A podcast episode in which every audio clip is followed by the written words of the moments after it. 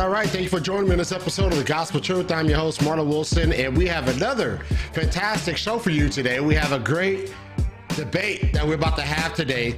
And we're going to talk about the pre rap rapture. Is it true? Is it biblically true? And that's some of the stuff we're going to be discussing. Uh, I have Mr. Nick Sayers with me, and I have Jonathan Singleton with me. And this is going to be a fantastic debate. If you are a fan of eschatology, you do not want to miss this debate. If you're not so much a fan of the subject of eschatology, this is a subject, this is a this is a debate that you do want to see because it can get you interested, more interested in the subject a, subject of eschatology. But before I bring the guys in and we get this debate going, I want to make sure you know to subscribe and hit that notification bell to Gospel Truth. That is the only way that you're going to stay in the loop with the Gospel Truth. That is the only way you're going to get notifications of the debates, interviews, and commentaries that I have in store for you. All right. And also, if you don't know, all this content is not only on YouTube, but Facebook, Twitter, Instagram, and TikTok. So TikTok, I do little response videos Instagram, Twitter. I do little response videos, chime in here and there. Facebook, I decided to stream today's debate on Facebook. So if you're on Facebook, you are getting this stream. So hopefully you get involved the conversation, debate, the whole nine. All right. Also, all this content is on podcast. So if you have rather just listen to the audio, you do have that audio play, audio option there. So flow over to iTunes, Google Play, Stitcher, Spotify to enjoy the audio preference for you. All right. And as always, I do have some shows here coming up in the future that I do want you to be aware of. All right, let me pull up this slide right here. All right, coming up after this debate, I have Matt Slick and Hope Man. They're going to be dumping, jumping on to the gospel truth. The Holy Spirit is a distinct person. That is the topic of that debate. So I hope that you are looking forward to this one.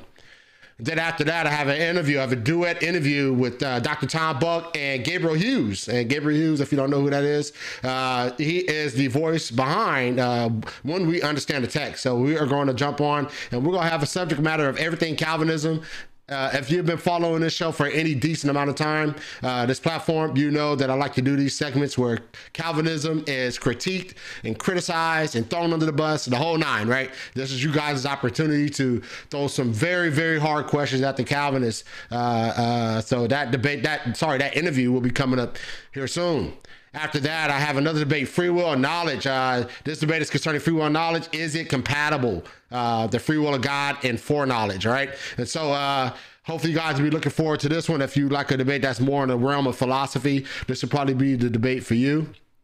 Then after that, free grace or lordship salvation. I have Seiko Woods against Sean Lazar. And so this is going to be a great debate. So hopefully you guys will be looking forward to it. Please do subscribe, hit that notification bell, because once again, that is the only way that you guys are going to be able to stay in the loop and engage with the gospel truth has going on. All right.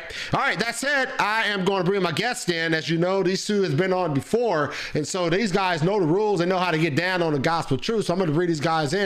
We can get this debate going and allow these guys to introduce themselves. How you guys? How you guys doing, fellas? Doing great. Good, thanks, Marlon. All right, so Nick, how is uh, uh, Sydney, Australia treating you, man? How's it looking over there? It's a beautiful city. Um, I'm just visiting here at the moment. Uh, I'm about a thousand k south of where I usually am, but it's uh, beautiful weather. It's about 27 degrees Celsius uh, beautiful um, people here, and um, I'm looking forward to this debate. All right, so Celsius if in uh, Fahrenheit, I believe if I do the math right, I think Fahrenheit is 35 degrees more than whatever the Celsius is. So if it's 27 degrees Celsius, that'll probably put put you probably about mm, close to 65, 70 degrees Fahrenheit over there, something in that realm. So yeah, I know my math, man. I'm a power plant power plant operator. I gotta know that kind of stuff. But nonetheless, thank you, Nick, for joining me, man. I'm gonna give you a chance to introduce yourself, man. Go ahead and tell them what you do, your YouTube channel, blogs, whatever you do, man. Go ahead, let them know what you do, man. Yes, so, um, usually I'm involved with debates uh, around the King James um, issue, and so I'm usually defending the Textus Receptus and the King James. And so um, I thought I'd throw my hat in the ring um, with eschatology, and so it looks like um, a few people have uh, offered me other debates, and so it looks like I'm going to be doing about four or five debates in the coming months on eschatology. And so, um, but I believed in the um, pre trib uh, position for uh, most of my Christian uh, life since 1995, and so. Um, but I usually uh, am involved with street preaching, evangelism, um, and I have lived in Pakistan for a year, which was really amazing. I'm married to a Pakistani uh, Christian woman, and um, I've been to Papua New Guinea many times as well. And oftentimes I'll preach these last days things on the streets, uh, and people are very interested in that type of thing in Papua New Guinea. Um, but apart from that, I'm a pretty simple sort of guy, and so um, yeah, that's me. That's what I do. All right, cool. Thank you, Nick, for joining us, man. And Mr. Jonathan, what's up, buddy? I'm gonna go ahead and give you a chance to introduce yourselves, man. Tell them what you do, man. Tell them where you're from, blogs, YouTube, whatever you do. Tell them what you do. Hey, everybody. It is great to see you. Thank you, Marlon and Nick, for both being here as well. I'm in Southern California. Um, I've been on here one time before, had a great time, and that is why I'm back again. And I mostly do ministry on Facebook, just with my name, Jonathan Singleton. If you want to find my posts, I am very interested in getting even more into this topic. And as I discovered pre wrath a few years ago, um, I dabbled with it a little bit, but as I continue to dig further and further, I've just been really edified by this topic, and I love to just get deep into eschatology because I definitely believe that the Lord wants us to understand this topic and that's why we're here tonight. So I'm excited and feels good in here tonight. Everything feels good. So I'm ready to get into it. All right, good stuff. I am ready to get after it as well, man. So once again, the topic of this debate is: Does the Bible teach a pre-wrath rapture? Uh, Nick, you're arguing negative. Jonathan, you're arguing affirmative. And we're going to start off with 10-minute opening statements. We're going to follow that with five-minute rebuttals. And then we're going to have 40-minute cross-checks for both parties to get 20 minutes each to ask questions. Then we're going to have five-minute closes. Then we're going to have a 30-minute Q&A at the end of the debate. Sounds good? Sounds good. Very all good. All right. All right, all right. Jonathan, you're up first for your 10 minute opening. And let me set your time up real quick. Right before I start, I just want to give one quick shout out. On the second line of the description of this video, there is a really good pre wrath rapture playlist by a channel called What Does Jesus Teach? Please click on it, save the playlist. It's really edifying and it's a very deep dive into the topic. Just wanted to give that quick shout out before I started because it really helped me out a lot as well. All right, all right. Definitely, definitely. All right. I'll start your time as soon as you begin to speak, uh, Jonathan. Sounds good. So, before I explain the doctrine of the pre wrath rapture and prove that it is biblical, let's go over some debate theory as well as the framework of this debate. And I'd like to do that just by looking at the topic and what the title is right now. Does the Bible teach a pre wrath rapture? The negation's job in this debate, due to the fact that that's what the debate's called, has nothing to do with providing a positive case for an alternate rapture theory. This debate isn't titled like pre wrath versus pre trib or post trib or preterism their only job as the negation is to critique my positive case for a pre wrath rapture, and my only job is to build, uphold, and extend my case. Sometimes debates can go a little sideways with getting into tangents, but this is strictly a positive case versus the testing of that positive case. So, with that being said, like let's say my opponent provides a case for pre, mid, or post, and both of our cases look solid, but they don't clash the opponent would be guilty of a common debate flaw known as two ships passing in the night, which means that there wouldn't be any clash in the debate, which destroys the educational value and the intent of the debate as well. And that's pretty much how I wanted to summarize that idea as well. Also, to say that from both me and the negation, potential cross examination questions are limited to what is mentioned in the first constructive speech. A lot of time debates go sideways that way as well. With all of that being said and founded and established, the pre wrath rapture, which many of you probably are wondering what this even is and may not have heard of it, unfortunately, it's not as big as I would like it to be, so let's get into it right now. The pre wrath rapture doctrine is the belief that the rapture will happen at an unknown point between the middle and end of the 70th week of Daniel, which is the seven year period commonly known by Christians as the tribulation period.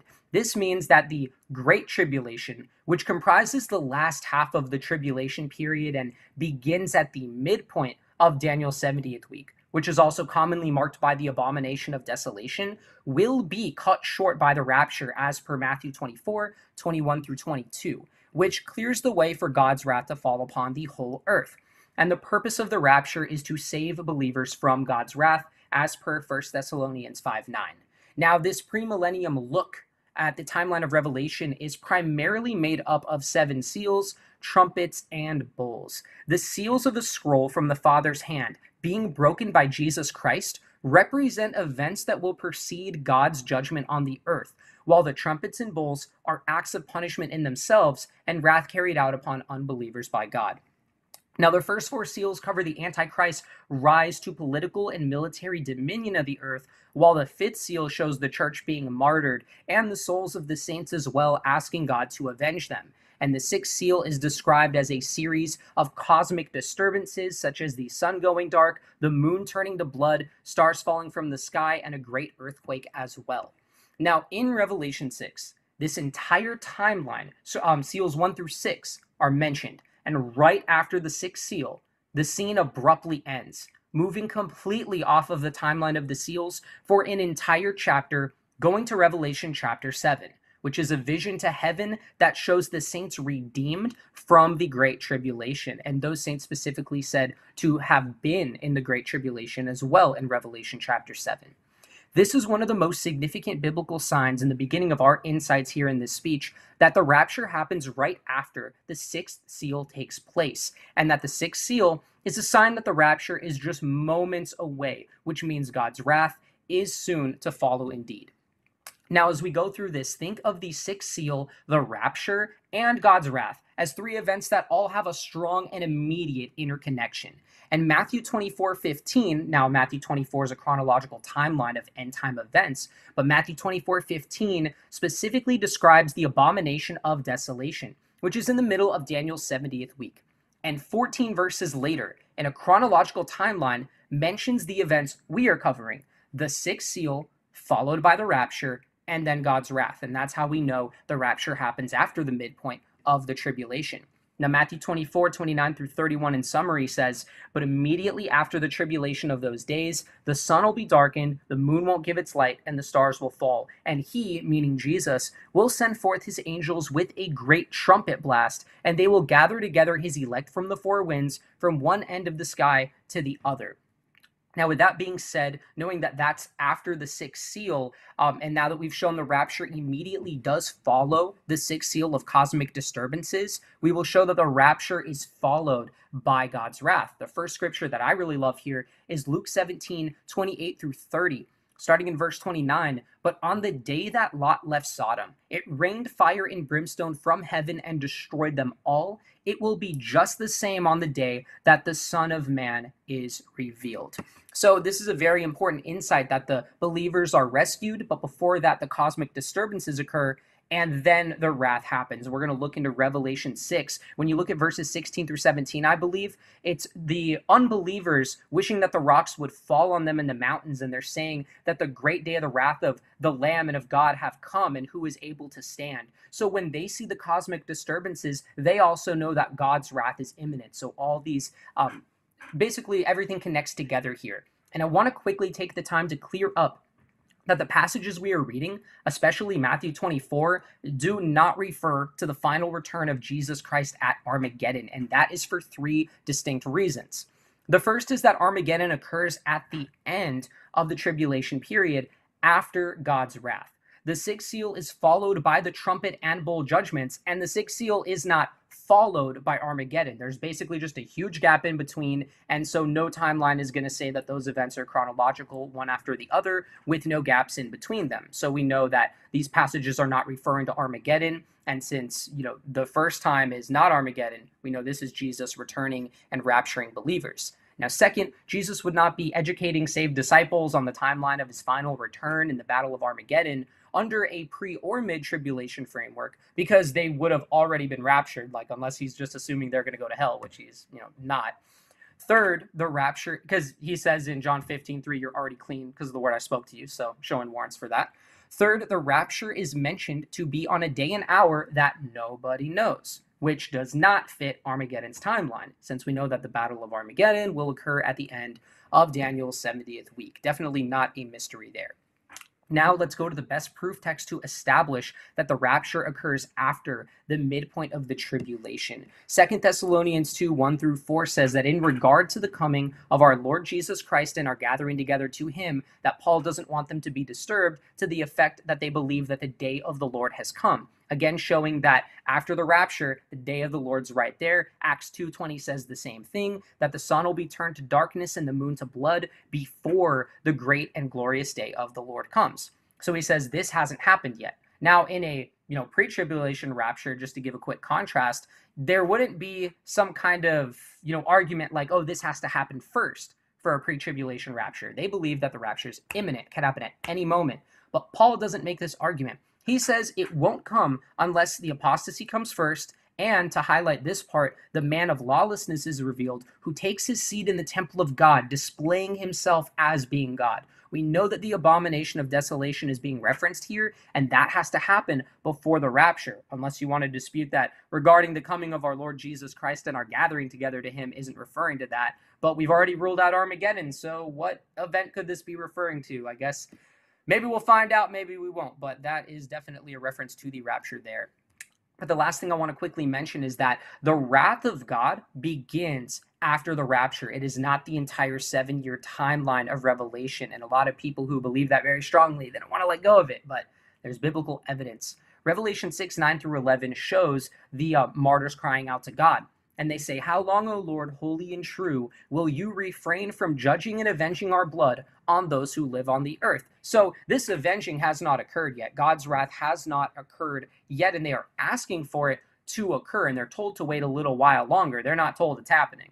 So going to Revelation 6, 12 through 17 as well, just want to specifically read it um, starting in verse 16. And they said to the mountains and the rocks, after they see the sixth sign, by the way, this is right after, Fall on us and hide us from the sight of him who sits on the throne and from the wrath of the Lamb. For the great day of their wrath is come, and who is able to stand?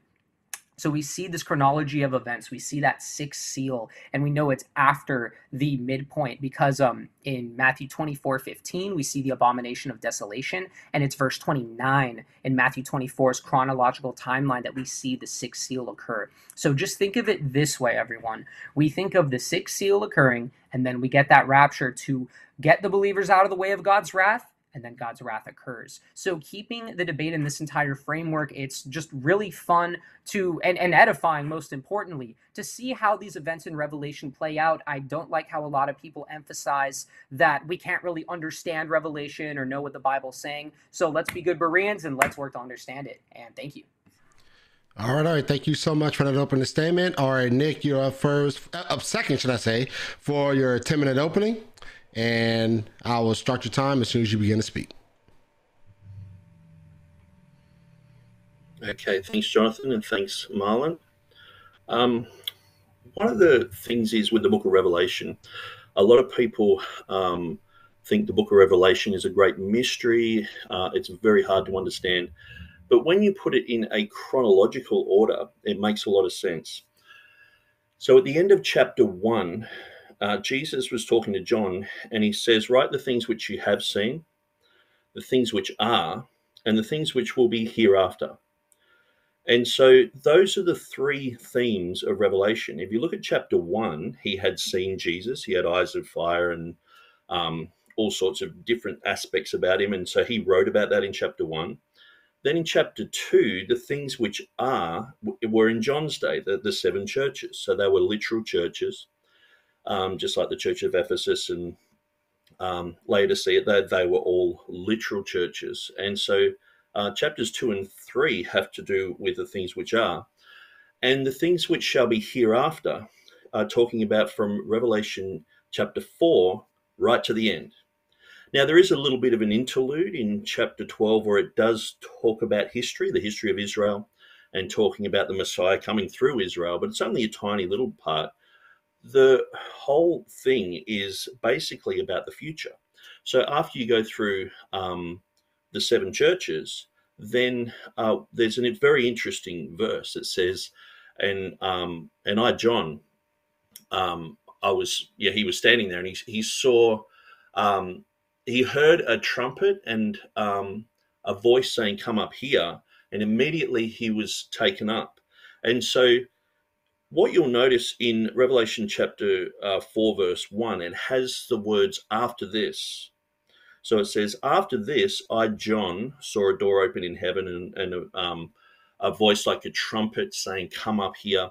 And it says, um, and it says, the voice says, I will show you things that will be after this. So in the Greek, it's the words metatafta. So metatafta appears two times in Revelation chapter 4, verse 1. Now, this is the exact same Greek word that's in Revelation chapter 1, where it talks about write the things which you have seen, the things which are the seven churches, and the things which will be metatafta, or after this. So, from that period on, to me, that is a, a symbolic of the rapture. He's been, he's heard a trumpet, he's taken up into heaven, and immediately he sees uh, a great multitude in in heaven. He sees the 24 elders now, it has been speculated that one of those 24 elders is actually himself. Um, and we see all the way through in the book of Revelation, there is this angel who, at times, John turned around to worship him and he said, Don't worship me. I'm of your brethren and I have the testimony of Jesus Christ. Worship God. So it's almost like this is a future saint um, showing John uh, these events of the future which which is quite interesting. So that means that the resurrection rapture has happened already.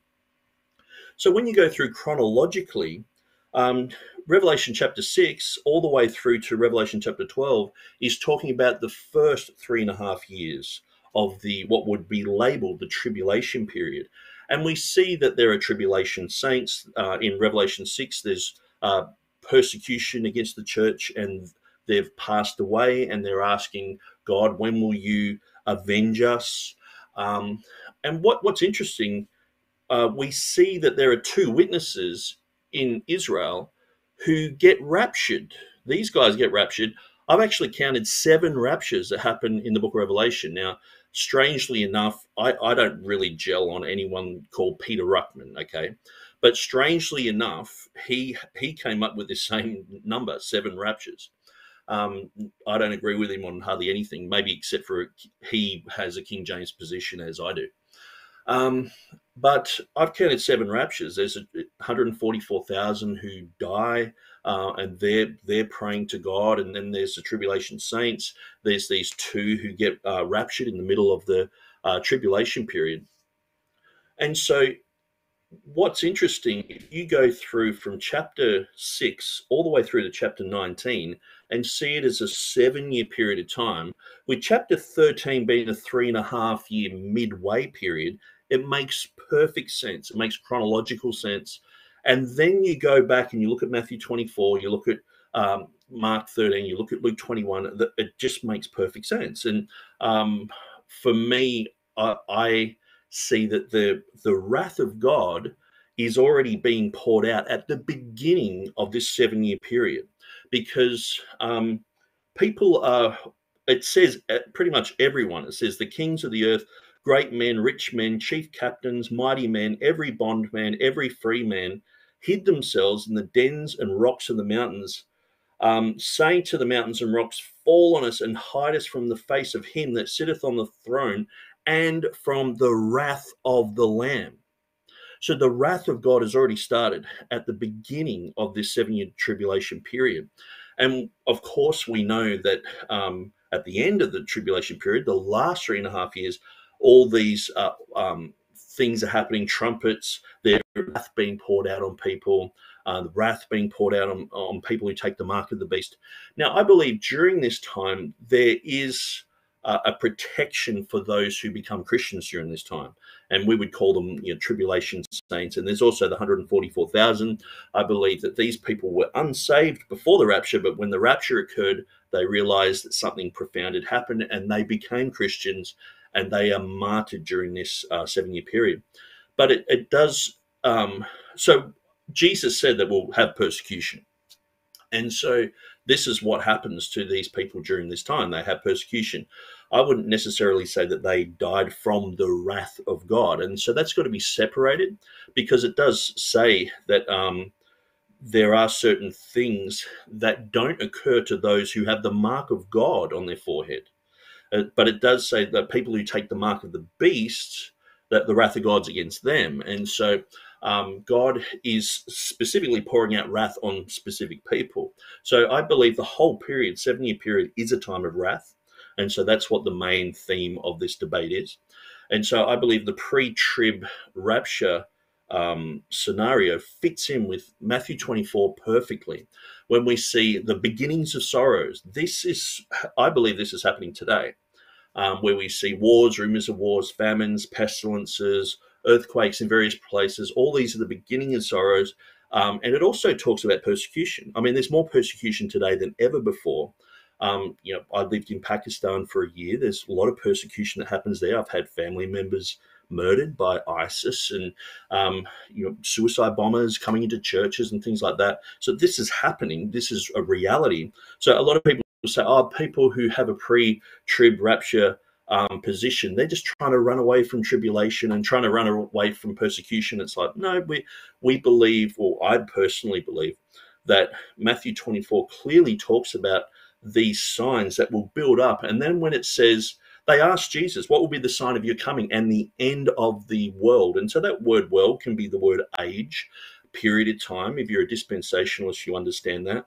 And so this word age it's interesting. Jesus said, This gospel of the kingdom will be preached in all the world as a witness to all nations, and then the end shall come. So in verse 14 of Matthew 24, it's talking about the end. So that's the end of that dispensation. Then you'll see the abomination of desolation. Then there'll be um, huge tribulation. Then there'll be all these things happen. So that's not beforehand. And so, um, to me, this is very clear. This is the same pattern that we see in Mark 13. It's the same pattern we see in Luke 21.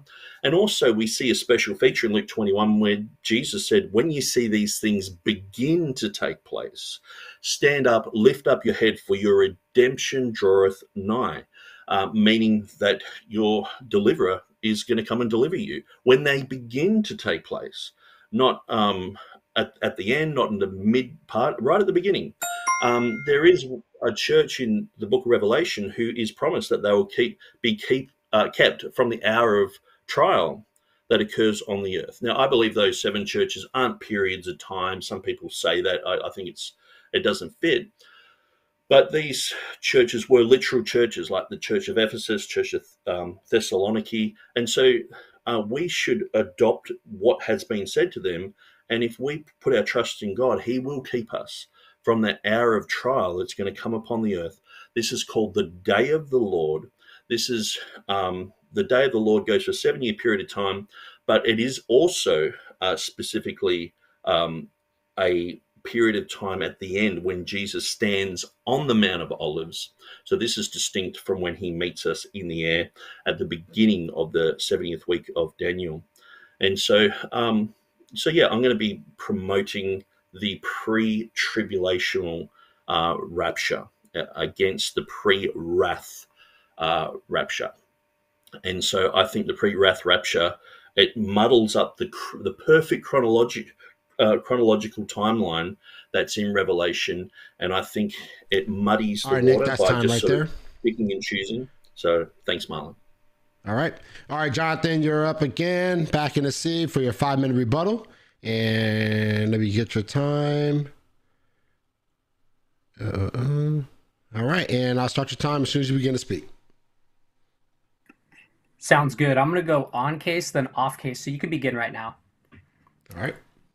So, in regard to the timeline, as far as pre wrath versus pre trib, uh, that is actually a very weak point for the pre tribulation rapture because Matthew 24 15 in chronological timeline, which he tried to co opt, is the abomination of desolation.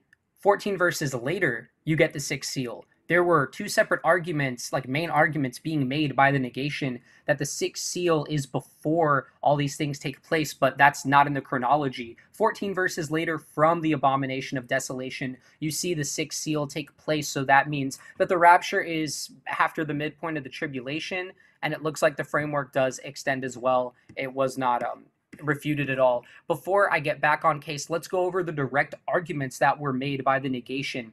there wasn't a warrant or like a basis for the seven raptures. There were just a few examples of God dealing with different groups of people. But what he needed to make a distinction between is the rapture of the church that is being referred to by Second Thessalonians 2, Matthew 24, and Revelation 6, going to 7, seeing the church in heaven. So that wasn't made by the other side. So they have they're muddying the water and saying, well, we don't know which rapture is which, but what I've already showed is that Second Thessalonians 2, Matthew 24, and Revelation 6, they all line up and are talking about the same event that wasn't refuted by the other side, and that extends too. Um, there was an argument made that Revelation has a structure that's like linear straight through, and that Revelation 13 is the midpoint. That's definitely not true. When we see the um, beast of the sea and of the land like come up and we see the antichrist and the false prophet that's explaining a lot of what's going on in the fourth and fifth seal which is far before that's six or seven chapters before we see that illustration. Some things are magnified later in the book of revelation. So that argument falls through too if even like there's even one example of an imperfect timeline if you just read it straight through. There was also no link to the beginning of revelation 4 when uh, this messenger says to john i'll show you what's to take uh, place after because what happened before that was the rebuke of the churches. So there's real well, two churches did well, five didn't. But we see that there's no reference to a prior event, what must take place after, in reference to the chronological timeline of the seals, only to say that, like, it actually only says that it takes place after this vision to the churches, which means any time in the future, which means there's no concrete timeline for pre trib made there. On the whole argument of the elders could possibly be the church, they have the prayer of the saints in Revelation 5 8 through 10. They're not the saints, they have the prayers of the saints, and they're singing a song to the Lord that He has purchased people, not that He's purchased them, not that the four beasts and the 24 elders are within the church. They are celestial beings in heaven. They're talking about the church not including themselves in that category. So that, and there's like, no reference directly in the Bible where you can say the elders are the church. I guess maybe only 24 people got saved. I don't know why it'd be 24. Furthermore, let's uh, let's go to the next one. Yeah, Luke 21 was mentioned. This is an amazing proof text for my position. I'm actually very happy that it is mentioned. It directly mentions the sixth seal and says in verse 25 of Luke 21, there will be signs in the sun, moon, and stars, and then it says, People will faint from terror. At that time, they'll see the Son of Man coming in a cloud with power and great glory. When these things begin to take place, stand up and lift your heads, because your redemption is drawing near, which means the redemption, which happens at the rapture, has not happened before the sixth seal, but also that it is extremely close now that you're seeing this sign in the sky. But we know that my case is correct here because Matthew 24, 29 through 31 has verse 29 saying exactly what this sign is. The sun will be darkened, the moon won't give its light, the stars will fall. Then it says in verse 30, the sign of the Son of Man will appear in the sky, and then all the tribes of the earth will mourn. And then it says in verse 31, He, being Jesus Christ, will send forth his angels with a great trumpet blast, and they will gather together his elect from the four winds from one end of the sky to the other. There was no damage done to the chronological timeline of Revelation 6 and the uh, sixth seal taking place after the midpoint of the tribulation, or the chronological uh, flow of sixth seal, rapture, and God's wrath. None of the proof texts were touched there. And I also want to mention very quickly that the Armageddon point wasn't touched too, but I hope we get into Second Thessalonians 2 1 through 4 because it's directly about the rapture regarding the coming of our Lord Jesus Christ and our gathering together with him, which was not disputed by the negation. And that the man of lawlessness has not been revealed to take his seat in the temple of God yet, displaying himself as being God. So we know because that sign hasn't occurred that this whole situation of the rapture has not taken place. And for those reasons, pre wrath's untouched. All right. Thank you, Jonathan, for that five minute rebuttal. Nick, you're back in the seat for your five minute rebuttal. And I will start your time as soon as you begin to speak. Uh, can you hear me there, Marlon? Yeah, it looked like I lost your video feed though. It's frozen. Um, oh, yeah, there can you, go. hear me there, Marlon? Yep, we can so hear I just you. had a freeze there. All right. Um, okay, so um, yeah, my opening statements weren't uh, a rebuttal, and so I'll just sort of throw that out there. Um, my opening statements are to create a positive view of the pre-trib uh, rapture, and so uh, and just and to prove that the wrath of God is immediately after that, and it extends for seven years. And so, um, but here's some points that I'll bring up in this rebuttal. Um, that the wrath of God is already there in Revelation uh, uh, chapter 6. So immediately after um, we see angels in heaven. And what's quite interesting is these angels in, in heaven, um, in Revelation chapter 5, it says, And they sang a new song Thou art worthy to take the book and to open the seals thereof, for thou wast slain and hast redeemed us um, to God by thy blood out of every kindred, tongue, people, and nation. So the rapture's already happened before the six seals. And so um, modern versions actually say, say has, redeemed them but there's really it's slim evidence for that one. Uh, I'm I'm a Textus Receptus person, King James person, and so I believe the correct reading is us, and this can show the danger of um, theology being muddled with uh, modern versions.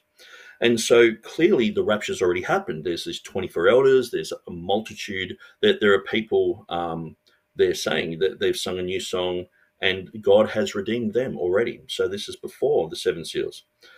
Um, and so Matthew 24 is a timeline, but it does stop at a certain place and then goes back and describes certain elements of that timeline, where um, some people just see it as all one huge, big, long timeline, um, where you have uh, Jesus being specific, saying, "Well, no one knows the day the hour where this part is going to happen." Um, uh, he talks about um, how we should live accordingly, um, knowing that no one knows that day, no one knows the time. Um, and so he actually goes back and, and, defines some of those points where I find the pre uh, wrath um, guys just sort of read all through all that as if it's a, just a uh, chrono- chronological sequence. Um, the last trumpet, um, that would be the last trumpet will be something the believers hear the believers hear this trumpet, it's the last trumpet for them, not the entire last trumpet ever that ever appears on earth. It's the last trumpet for those people who have been raptured. That's the last trumpet they hear, and then they're meeting the Lord. And so, um, and so, yeah, after um, after wrath is not a problem with uh, the pre-tribulation um, position. So the abomination of desolation is not before the rapture. It's not like um, uh, Second Thessalonians chapter two is a sequence. It says the falling away shall happen first, and it's not like and then second this is going to happen. It's like there's going to be falling away, then uh, another major event, but there's probably you know 50 other little events or other other things that happen in between that time. He's just highlighting, saying because um, they, are thinking they're in the tribulation period. And so he said, look, there's going to be a falling away first, and the, the, the Antichrist has got to come, abomination, desolation, all that's going to happen as well. Yeah, he's not going through all the, the tiny little minutiae of the book of Revelation. And it's not like, oh, that's the second thing that happens. Okay. So he's just saying um, the falling away has to happen first. It's not like, and second, this is going to happen. He's just saying that happens has to happen first. And then, by the way, there's this abomination of desolation and all that other stuff that has to happen. Uh, Battle of Armageddon has to happen. All these other things have to happen. Um, and so, and so, I think reading the six seals into everything is not warranted. If we understand that the seven-year period of time um, of the Great Tribulation, the 70th week of Daniel, is from uh, Revelation chapter 4, verse 1, all the way through to Revelation um, chapter 19. And then after that's the thousand year millennium and things like that. We can easily see that that is the main timeline that we hang in Matthew um, 24, uh, Luke 13, and Luke 21 on. That we go um, from that timeline, not trying to squeeze the six seals into Matthew 24 or Mark 13 and, and trying to read into things, because there are some things that happen twice. There, there is tribulation in the first part of the Great Tribulation, then there's tribulation in the second part of the Great Tribulation. That's why it's called the Great Tribulation. Um, but Jesus in Matthew 24 was specifically talking about the first part. All right. So, um, all right, um, Nick, that's time right there. All right, thank you guys so much for the openings and the rebuttals. All right, so now we're going to transition to a cross X once again. This will be a 20 minute cross X, both parties to get 20 minutes each. A 40 minute cross X, both parties to get 20 minutes each to ask questions, starting with Jonathan. Uh, when you guys uh, answer the question, if you could just answer with a yes or no, if possible, please do that. You don't want to bog your opponent's time down. Uh, that said, Jonathan, you are first to cross examine Nick. Think you're muted, Jonathan. Hey, Jonathan, I think you're muted. Sorry about that. All right, we are good to go. All right. Um, we'll get to Second Thessalonians too, but first I want to ask about um your position on the elders and the four beasts being a part of the church. That is your position, correct? That they both of those groups are a part of the church. Um, I'm not sure about the four beasts. I would say personally, my view is the um, 24 elders are made up up of the 12 leaders of the 12 disciples and the 12 um, patriarchs of the Old Testament. It seems like you referenced the song that they're singing in Revelation 5 9 through 10, and you're saying that it's both the four living creatures and the 24 elders uh, being included and including themselves in this song as per the KJV translation, correct? Because it can't just be the 24 elders, it'd have to be both according to verse um, let's see, eight, right? Okay, so um, I can read yeah, verse we, eight. Um, yeah, I'll, I'll, read it for the audience too. I want them to know what we're talking about. Verse eight of Revelation yeah. five says, "And when he had taken it, the four living creatures and the twenty-four elders fell down before the Lamb, and then they had a harp and a bowl full of incense, and they sang a new song." So you made an argument that the 24 elders are including themselves as being bought by God but then the four living creatures would also have to have been bought by God, correct? Because they're both the um the speaker here. Um, I'm not sure about that. They could have been playing the harps. Um, and the what if the 24 elders were just playing the harps and then the four living creatures were a part of the church? Like now, how do you make the distinction of who is the church and who's not if they're not all um, being included according to the argument that you made? Well, someone here's been redeemed by the blood of the Lamb out of every kindred and tongue and people and nation. So who would that be? Um, who gotta would, be? But it, what but would be the logical be, conclusion? It has to be both, according to your argument. Like I, I'm not a KJV only, so I believe it's it's referencing the saints. But with your position, you'd have to believe it's both the four living creatures and the 24 elders. The, like you got what I mean there with that argument? Um, yeah, but I, I guess we're yeah. speculating that it is that both of them are, are singing that, where um, the 24 elders yeah. fall down before the Lamb. Um, and so it just says, it says they both do. It, it says they both do. Yeah, it says they fall down before the Lamb, but then um, it doesn't say that they all um, they all were singing this. It's it says and they sang a new song, but the subject in verse eight was already the four living creatures and the twenty four elders. So it has to be both because there's not a distinction made between those two groups, which is why I'm asking you if you believe that the four living creatures because this is a you know this is one translation a one translation argument. So I think that you know most translations are pretty correct here that we have a situation where like the church is being mentioned that they were redeemed but your argument going off of the KJV is that the four living creatures and the 24 elders are the ones saying that they were redeemed. So I just want like you to admit that both of them are singing that they are a part of the church and redeemed because there's no distinction made between the two subjects. You got what I'm saying? I, I would just say it's um, talking about a group of people and it's talking about these um, these beasts but it's saying they sing a song. It doesn't specifically say that the four beasts joined along singing. It just it's, talks but about. It, but the subject is both of them. It's the four beasts and the twenty four elders fell down, and mm. then they sang a song. There's not a there's not a cutaway of another group. But I'll leave that right there because I just want to get to other things. Um, on that same subject, real quick, for Revelation 7 13 through 14, you would agree that the elders refer to um, well, never mind. You know what? We'll go to Revelation 19:7. So, would you say that Revelation 19:7 has the elders talking about um, the bride in the third person? Like, let us rejoice and be glad and give him glory, for the wedding of the lamb has come and his bride has made herself ready them not including themselves within the body of christ in that statement um, i'm just going to quickly read that in the context so sure, verse sure, 6 no um, Yeah. I heard as it were a great voice uh, um, sorry a, a voice uh, of a great multitude um, and the voice of many waters as the voice of many thunderers saying hallelujah for the lord god omnipotent reigneth. Let us be glad and rejoice and give honor to him, for the marriage of the Lamb is come, and his wife has made herself ready.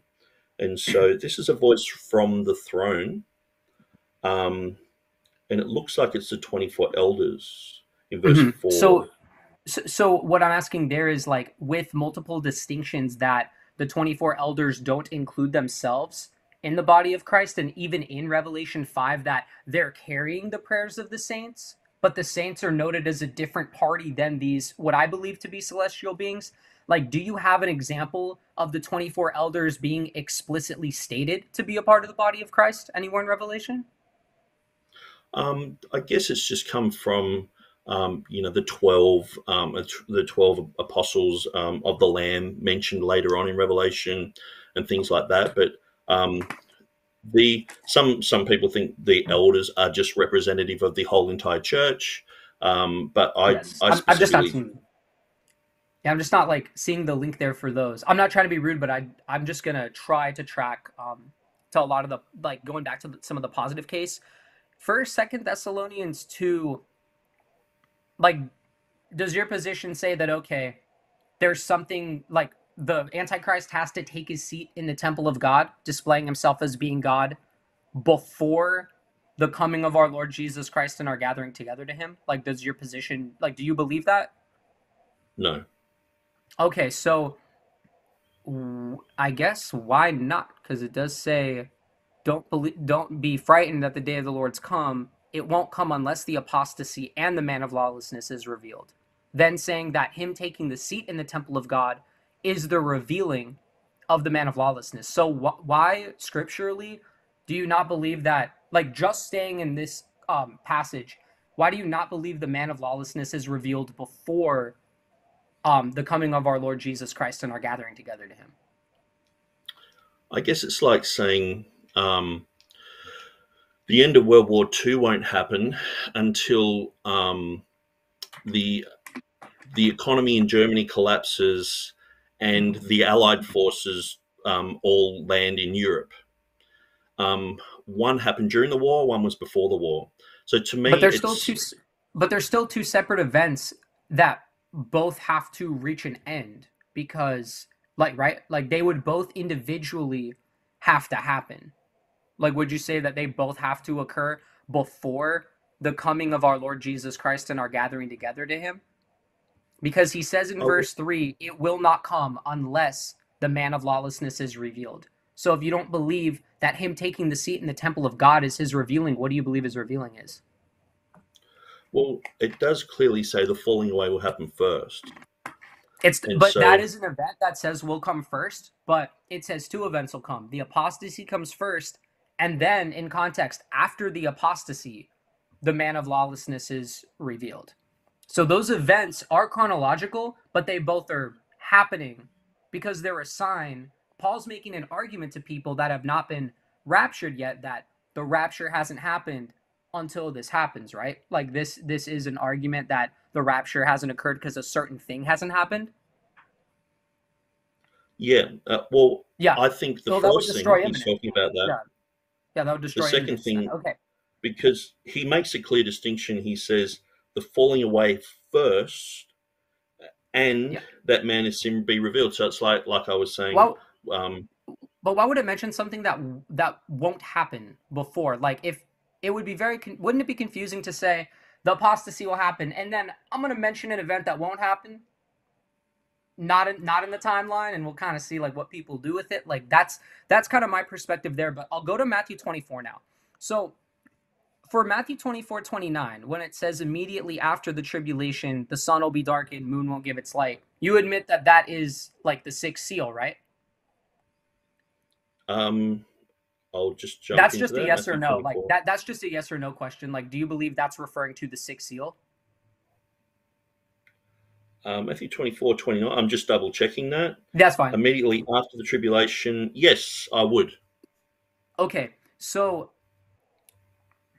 when on your timeline of pre tribulation does that occur? And if it occurs before the abomination of desolation in your timeline, why does Matthew 24 15 show that the um, abomination of desolation happens then, and then 14 verses later, this occur? So, like, what is your argument on the chronology of Matthew 24 if you're trying to take issue with the fact that the abomination of desolation happens before the sixth seal? That's that's my main question. Um, because I think the chronological um, period has finished around Matthew 22, and Jesus goes back and starts talking about, look, there'll be false Christ saying this and that.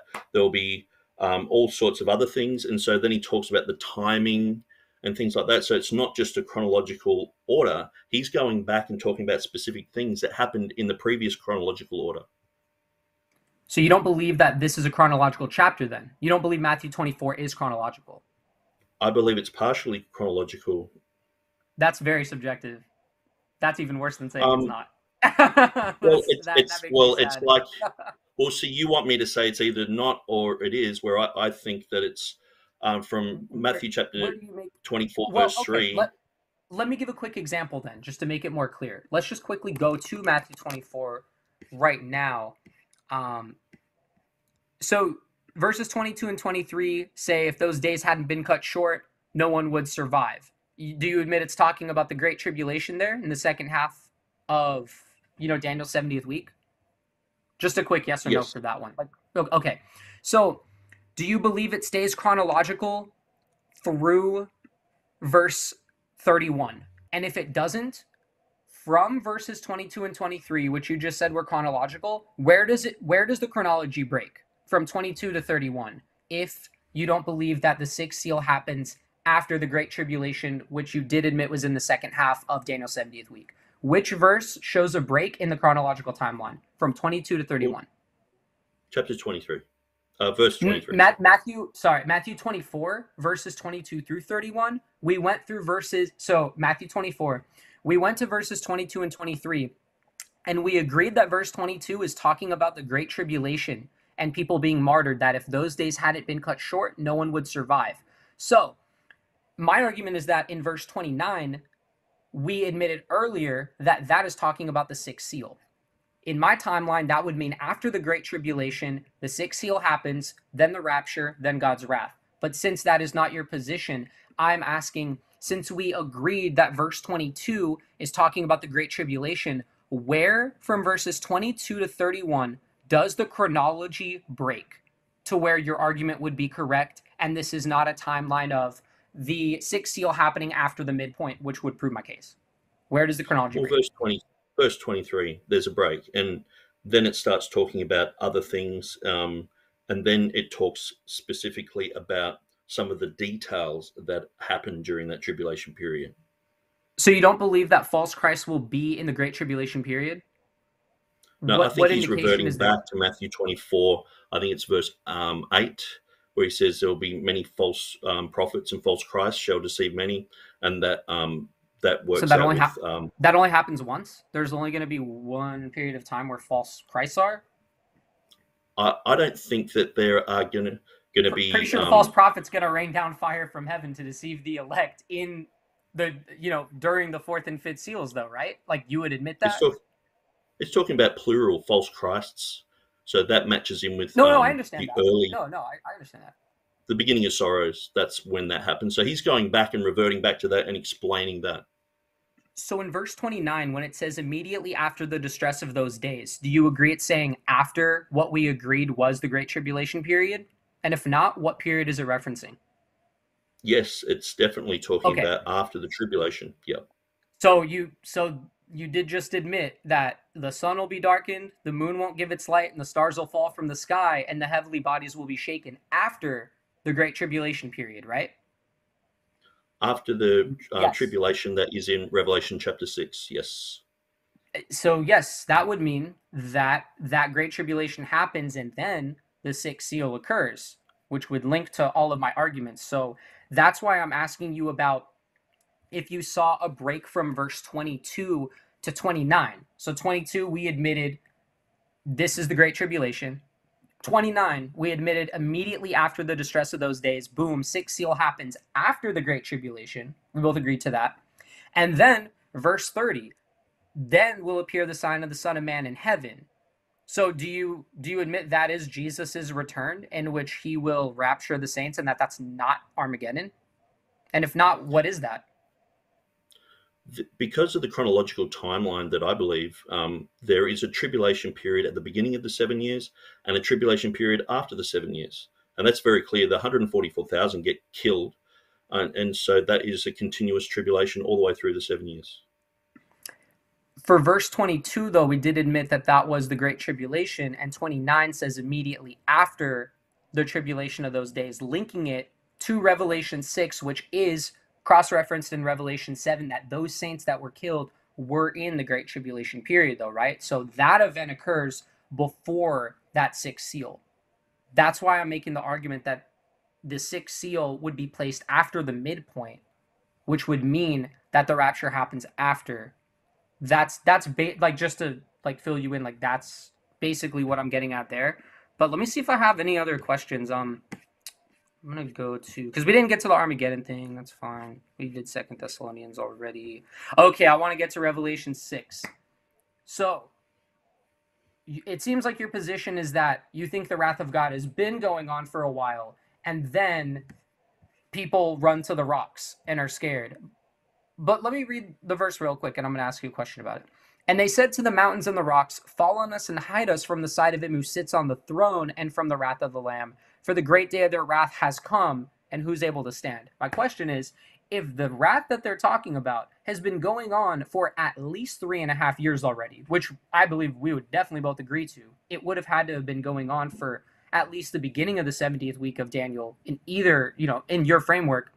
Why are they just now getting scared and hiding themselves? Like, why were they not scared during the first three and a half years? Like, why is it now that the wrath is is making them afraid, but they were just like, stone cold killers for the first three and a half years, not scared and not hiding. Well, this is where I think you're squeezing in the the six seals into everything.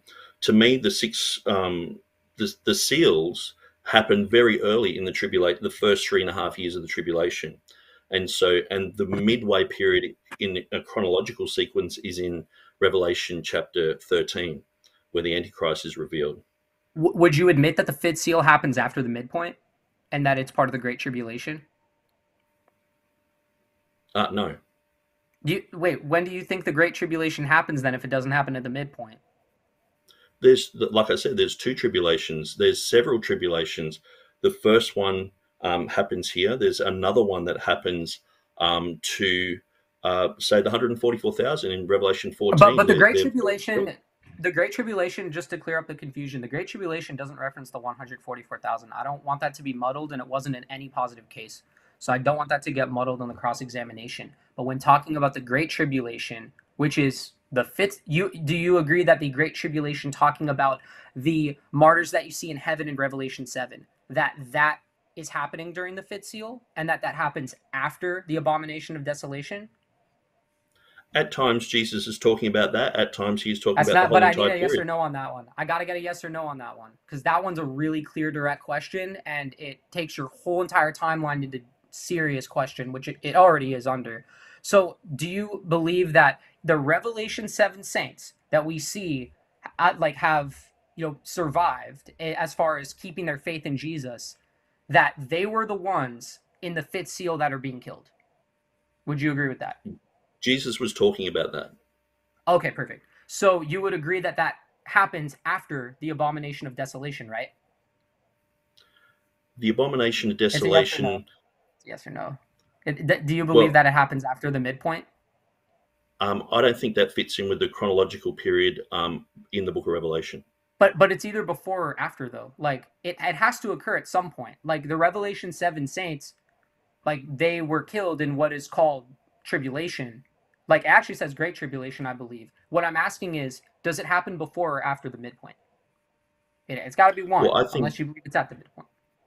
I think the chrono- chronological sequence that's in the book of Revelation is very clear, where the chronological sequence in Matthew 24, at times he's going back and explaining certain things. But but we're talking about Revelation 6 right now. And we did go through that already. I'm confident what happened there, but we're talking about Revelation 6. And that Revelation 7 are the saints that went through great tribulation. So what I'm asking is, do you believe that happened after the midpoint of the tribulation? And I've not got an answer yet for 2 minutes. So, do you believe it happened uh, after or do you not believe it happened after? I I believe that there are several periods of tribulation. Anyone who dies in that period is experiencing tribulation. But Great when did it happen? My but my but really like when did that happen? Did it happen before or after? The Revelation 6 fifth seal. Does it happen before or after the midpoint of the tribulation? Or during? It happens before. So you believe that the Antichrist is killing Christians prior to the abomination of desolation. I've never heard that in any timeline that I've ever studied. All right. Uh, because you are not listening to what I'm saying. Uh, we'll All see. Right. You can ask me. You can ask me a question. You can ask me. That's time. Now. All right, uh, Nick, you're up for your 20 minute cross X of Jonathan.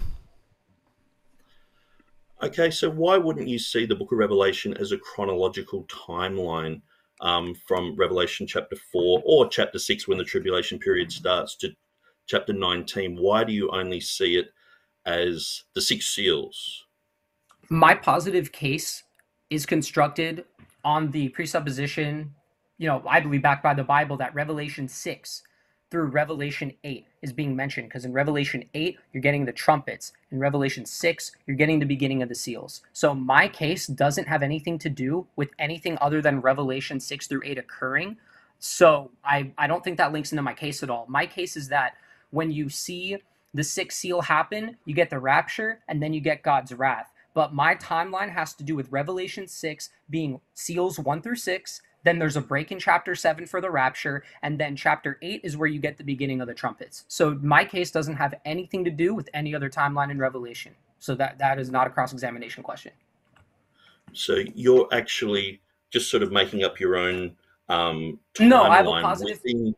I no, I didn't. No, no, no. I have a positive case that has to do with the timeline of Revelation six through eight, I even said in a cross examination question that I believe when it's talking about the two beasts, I think it's referencing the fourth and fifth seal. So I, am not saying it's all the way through, just only chronological, but that doesn't have anything to do with my case. So this, so in cross examination, as I said in the framework, you have to ask me questions about my case. My case only has to do with Revelation six through eight. There's no dis, there's no argument about that. So yeah, and that's fine because I want to but you're linking Revelations chapter uh, 6, 7, and 8 to other parts of Revelation. So I have to talk about those other parts of Revelation. Which part? Which part did I? And so, okay, so the 144,000 die. And so this, in the chronological sequence of Revelation, this is after chapter 13. So this is after the beast, after the Antichrist. God's not the author of confusion. He put it in a clear chronological order. So the 144,000 die. Would you call that tribulation? The 144,000 dying could be well tribulation means pressure. Of course you could consider it tribulation. But we never in any positive matter distinguished when the 144,000's pressure occurred in reference. Now if uh, you wanted to talk about that you could make a re- you could you could make a reference to the fourth or fifth seal but none was mentioned. This has nothing to do with positive matter of the debate. This this actually has nothing to do with my case uh, it actually does because the 144,000, if they've experienced tribulation, and you're saying the only time of tribulation is back at the um, the issue where it's the seal. I said the great. I said the great tribulation has to do with the fourth and fifth seal.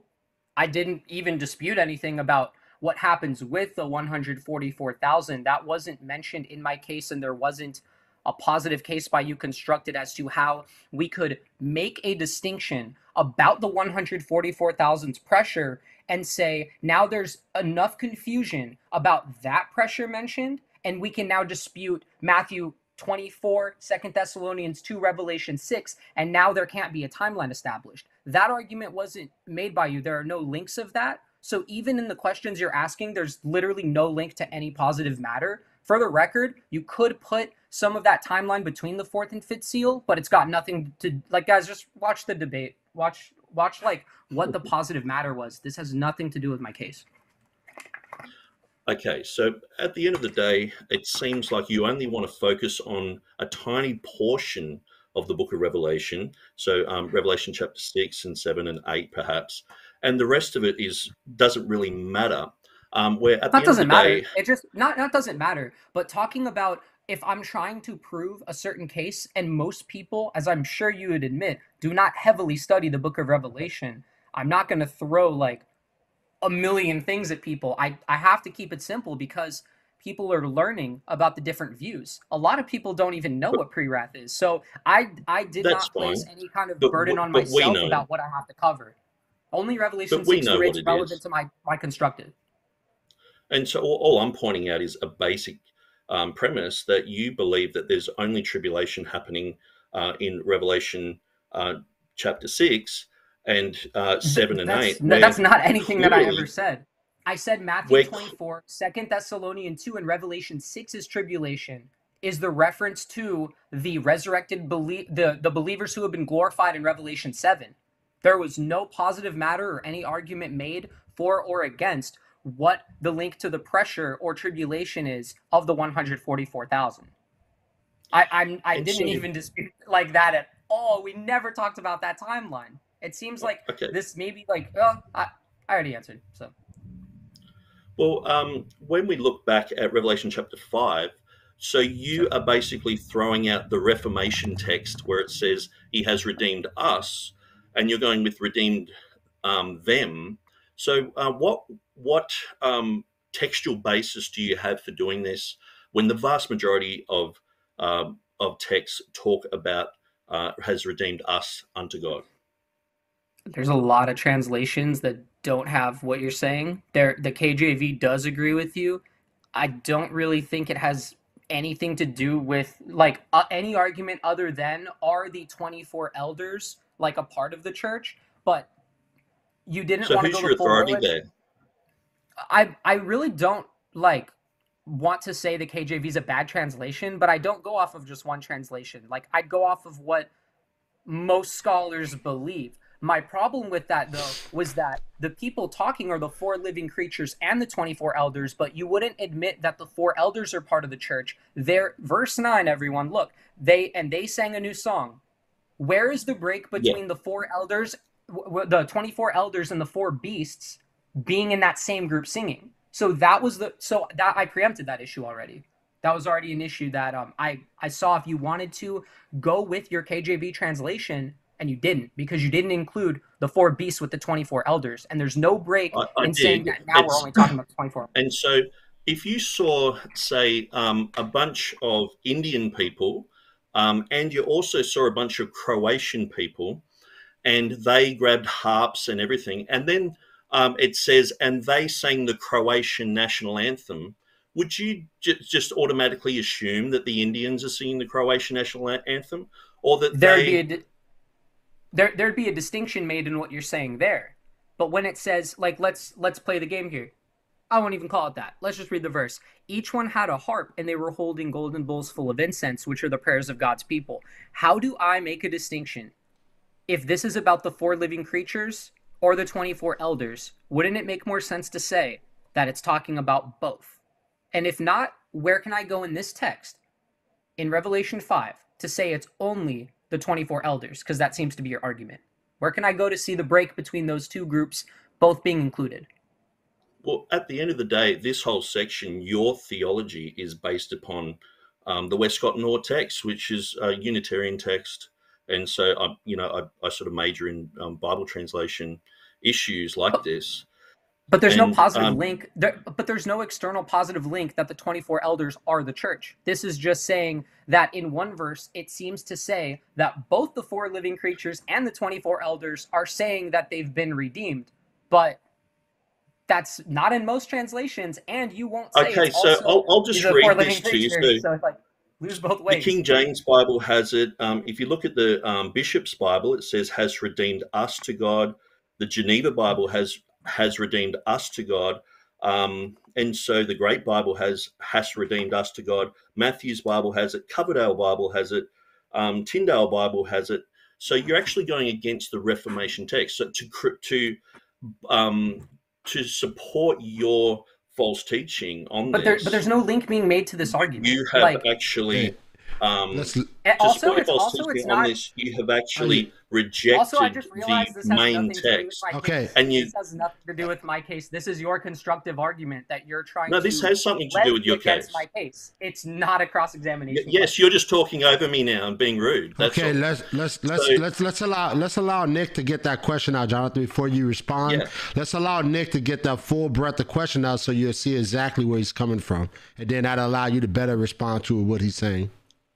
And so you you know people say oh, the pre-trib and stuff like that it's only a modern uh, phenomenon.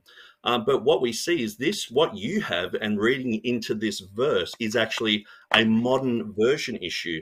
And so which bible do you go with? Which one do you say this is my authority which greek text do you say that's it that's exactly what it says which one I- do you go with I, I didn't make an argument on this. Like this has nothing to do with my constructive. Like it's not a question oh, based Oh, on my absolutely this you did make an argument for this you brought up revelation chapter 5 verse 9 and i'm i'm asking you so to about it so so to be to to be clear, I made a rebuttal point in my second speech about it, but but this wasn't mentioned in my constructive. It- it's not a it's not a question on my constructive. That's not cross examination. You didn't dispute my framework either in my first speech, where I said it has to be about the first constructive as well. Which, yeah, it's just not a question about my case. Okay, so why would you insert in Second Thessalonians chapter 2 when it says the falling away shall come first? Why do you say that the um, the coming of the Antichrist should have the word second there when it doesn't? So you're saying that it would have to say the word second? I my my argument there is that it's listing two events that come before the before the day the Lord comes. Which verse 1 would be saying the coming of our Lord Jesus Christ and our gathering together to him would be happening to show that the day of the Lord has come. So my argument here is that Paul's saying it won't come unless the apostasy comes first and the man of lawlessness is revealed. So my so my argument to be clear there would be that the apostasy would be triggering this lawlessness and that people falling away to the extent that the Bible's talking about it is showing that the man of lawlessness is is going to be revealed. So the, the to answer your question that they would be linked. But it doesn't say that that's the second thing. It says um, that the falling away will happen first. So the 2nd event isn't the man of sin. Um, it doesn't clearly say that in the Bible, does it? What what do you believe is because when it says It- You're asking me it- questions. So when it says the apostasy comes first, I believe that the man of lawlessness being revealed is the trigger of the apostasy. That the apostasy is the sign that the man of lawlessness is revealed. That's the that's the constructive argument. Okay, but you, you, it doesn't actually say that the man of lawless that this man of lawlessness that's mentioned in um, verse three that that is the second thing that happens. It doesn't doesn't say that, does it? At all. What do you believe mm. it's? I I don't get what you're saying that it is saying. So I don't know how to respond to what you're saying. I don't know what your argument is. What are you saying that it oh, is? Oh, okay. It's very simple. So it says the falling away shall happen first, then this man of sin will be revealed. So, but it doesn't say the falling away shall happen first. Then the second thing on the chronological timeline is this man. It just says that this has got to happen first. Then afterwards, this is going to happen. It could be the 50th, it could be the second, it could be the 90th. It's just going to happen after the Oh, first I- thing. Uh, Oh, okay. I, I think that goes with my case because when it's saying that the day of the Lord hasn't come, but it's not going to come until the apostasy comes, and it's still saying that the man of lawlessness being revealed doesn't happen before that, we would still go one, two, three on the chronological timeline. That the day of the Lord hasn't come because this hasn't happened, and then this will happen after.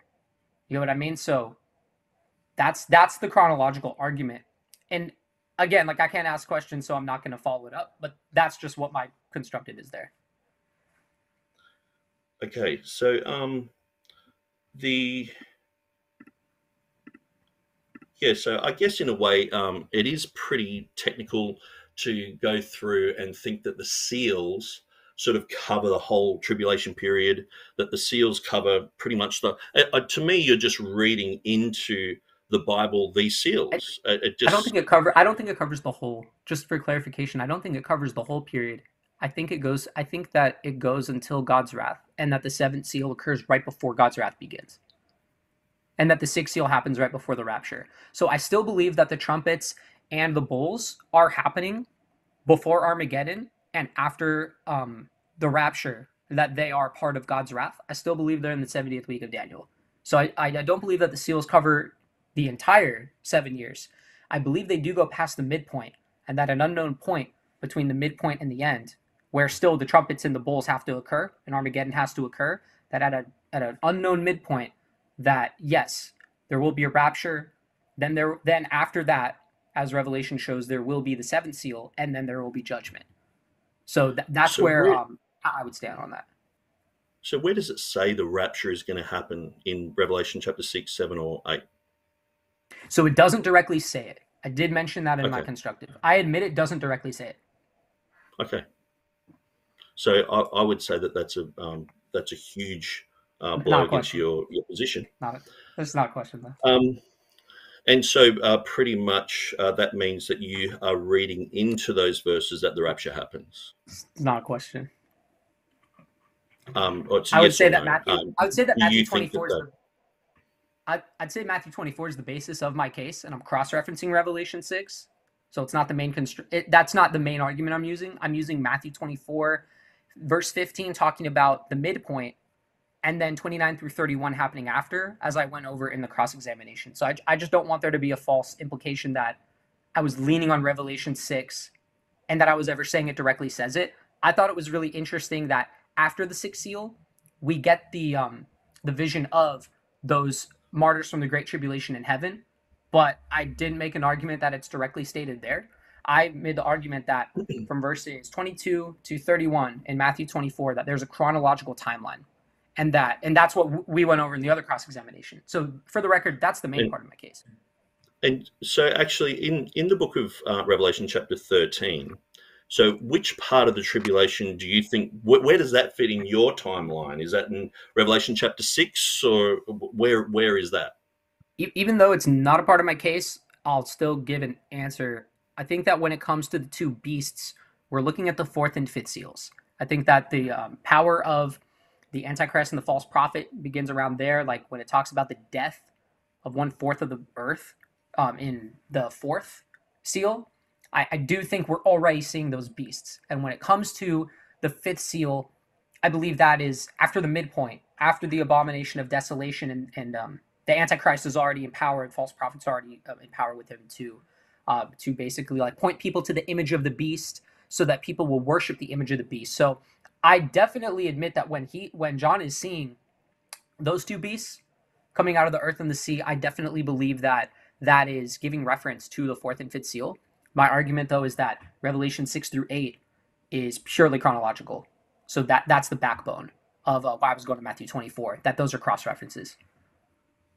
Okay, so it does sound confusing because Revelation, um, you know, six, seven, and eight, or you got specifically Revelation six. Then you go into chapter thirteen. You got to drag that back into. Revelation I'm not going 6. to. I'm not, I'm not going to chapter. I'm not going to chapter thirteen. But like, if you want to ask about it, I I don't believe that after the the mass killing of Christians that are referenced in Matthew 24, like that, there's this other one. But again, I'm kind of going off track, not even talking about my case now too. So I guess you could just okay, ask a different. So, Okay, so um, what about the um, the rapture that happens in uh, Revelation chapter twelve with the uh, the two prophets? Do you think that's mid um, mid trib? Do you think that happens at the beginning or at the end? Or and how would how, how would you prove that? I, I think it's just too off. I think it's a little too off because when we have the um, topic of does the Bible teach a pre-wrath rapture, that is talking about like the general rapture of believers when we debate okay pre, mid, pre wrath, or post. So I don't think that them being taken up to heaven is the same event. So I believe if there is a different event, uh, especially of them being caught up, which I agree that happens, I don't think that that links to um, what we're talking about here. And the reason why is because, uh, well, I'll say this: the reason why I'm making specific references to Matthew 24, 2 Thessalonians 2, um, those are the two main ones, is because of the fact that that is the subject of the rapture that we're talking about. so a different rapture being brought up, it doesn't dispute what I'm saying. It's just a different event. So I'm not disputing the fact that they're caught up, um, like to be with the Lord. What I'm saying is that's just a different event than when when most Christians talk about the rapture. They know that we're referring to pre, mid, pre rapture, post or preterism, and that we're talking about a completely different rapture and a completely different event that is not uh, muddied at all. It, it's made completely distinct. Okay, um, so you you you won't um, you don't want to answer that. That's fine. Um, it's, it's so, just not a part of. No, no, no. I'm saying they're distinct and they're not muddied by Matthew 24, 2 Thessalonians 2, or in Revelation. That since they're completely distinct events, they don't have anything to do with each other, and no proof texts are are like confused between those two events of different people being caught up. So that's why I don't think it has anything to do with the case. There's no dispute of any passage like, oh, this one ruins this timeline. Like they're just completely different. There, there so is actually, it is actually warranted because it is a rapture. Um, I'm trying to relate that rapture with the initial rapture, and to, you're you're trying to place it in certain periods of time. And I'm just I just wanted to see whether it was post or um, I, or pre. I, I just don't believe. Uh, I just don't believe they're the same event. Is what I'm saying. I just no, don't think they're neither. the same rapture, so it's not. But, you know, and so yeah. um, it would have been easier just to answer that, and then we could have continued on with the conversation. But the, um, the answer is that it's a different rapture, so it's just not anything to do with the case. It, it's just a, right. different. Okay. It's a different rapture that we're not debating about. It's just a different one. All right, all right, guys. Uh, all right quite an eventful uh, cross X there, and I appreciate you guys uh, getting through it. Thank you so much. All right, so now we're going to transition to closing statements. Remember, audience, um, get those questions in because I think I only have like three questions so far. So make sure you get those questions in so we have about a 30 minute Q and A at the end of this debate. All right, that's it, Jonathan. You're up first for your five minute closing. Excellent. Okay.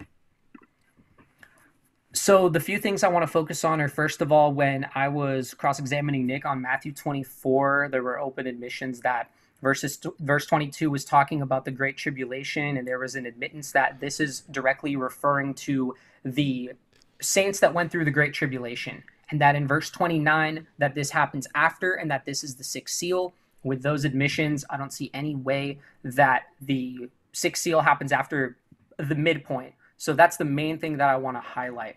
But with a lot of the main points in this debate, I feel like a lot wasn't disputed, but that like the cross examination spoke for itself. And I, I really don't feel like I have to say too much.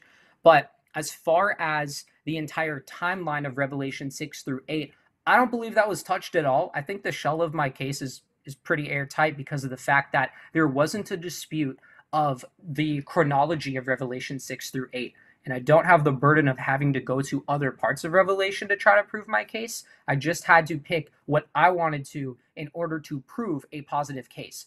Matthew 24 is completely untouched. I was probably expecting an argument like this is talking about Armageddon, which is why I had a shell on that in my first case. So just for people getting education and the people I invited to this debate, that's why I talked about Armageddon there. But there there was no dispute about that except for in my opinion what were very vague references to um, because it's talking about false christs which could occur in both instances of before and after because there are mentions of that in the you know beginning of sorrows. That could also happen after. It doesn't mean that we're flashing back to the past just because an event in a very very general event could happen more than once. So matthew 24 for that reason it remains utterly untouched. There's the full admission that Matthew 15 was the abomination of desolation. And also at the same time, that 22 is talking about the Great Tribulation, and that 29 through 31 is talking about the sixth seal. So the entire chronology, the entire timeline of the pre-wrath rapture does remain untouched there. Second Thessalonians 2 still goes through because the apostasy and the man of lawlessness being revealed, I believe are very clearly linked. I don't believe there's a purpose to mention that the man of lawlessness is revealed if it has nothing to do with the argument of Paul speaking to this church saying, hey, you didn't miss the rapture because this didn't happen yet. Why mention another event that has nothing to do with it if in a very limited amount of space in writing you're trying to convince them that they didn't miss the rapture. And i believe those events are clearly linked there that the apostasy is what's showing that the man of lawlessness is going to be revealed. Jesus says this in matthew 24 as well. There's a great falling away directly included with the man of lawlessness being revealed. But matthew 24 did all of the work there already. We, we really don't even need to make reference to any other passage in my opinion there. But because we didn't talk about Armageddon, I can skip that.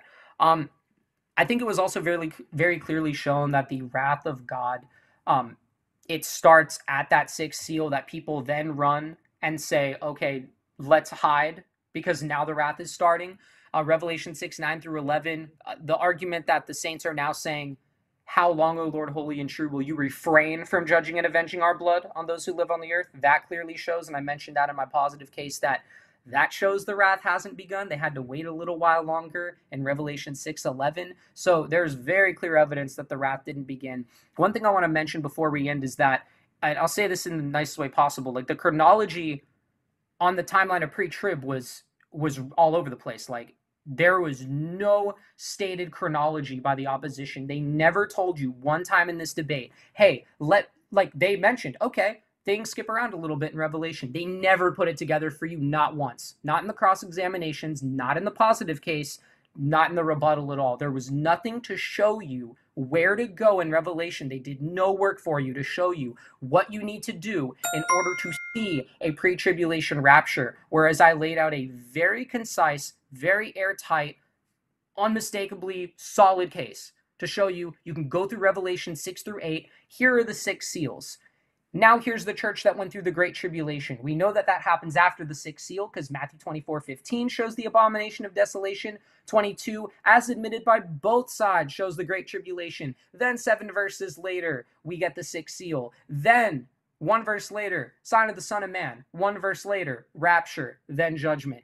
It was all laid out. It, it really can't be laid out any more than that. And honestly, just very thankful that this topic is coming to light a little bit more um, definitely study it for yourself. Look at every single thing I said. Another shout out to that link. It's second from the top in the description. What does Jesus teach? He goes through a great situation there where he just goes through the you know the entire timeline, makes other arguments as well. Go check it out. Thanks for coming. All right, thank you for that closing. All right, Mr. Nick Sayers, you're up for your five minute closing, and I'll start your time as soon as you begin to speak.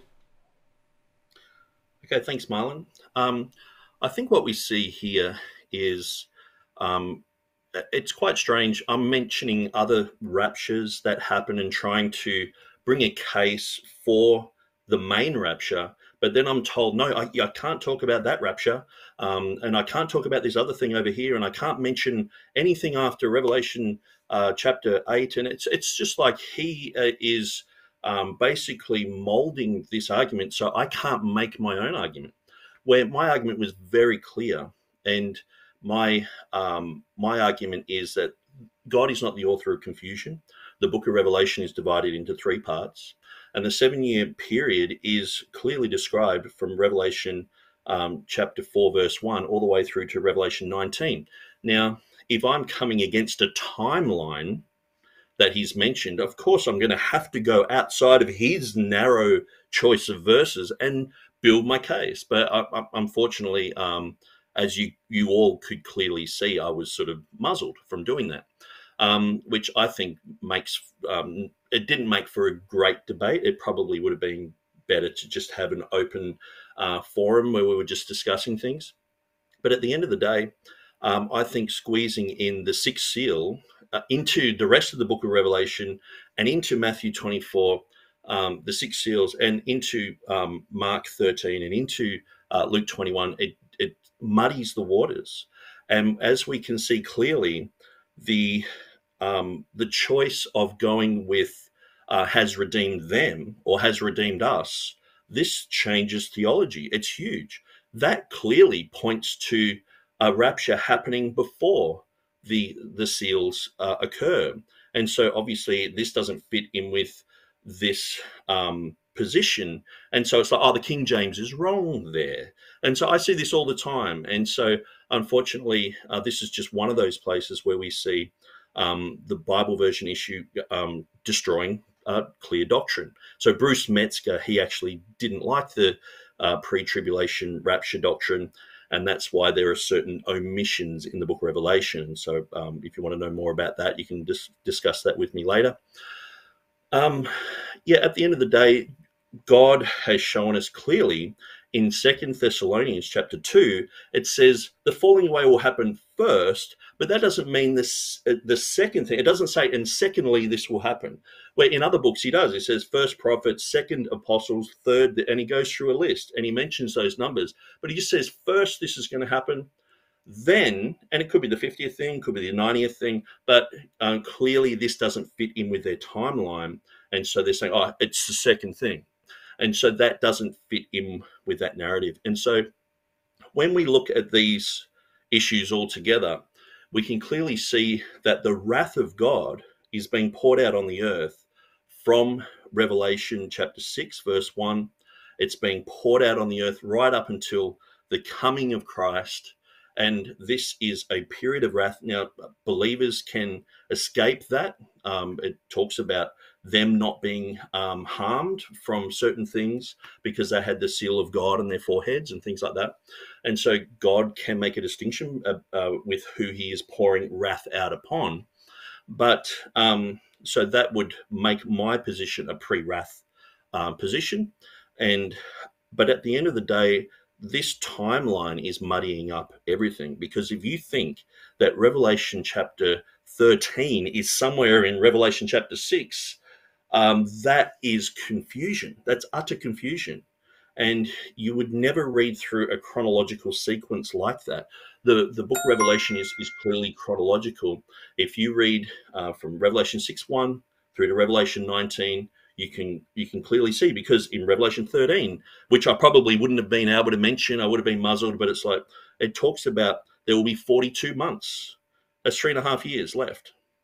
It, it talks about uh, the time times and half a time in Daniel, which is three and a half years. That's going to continue on for.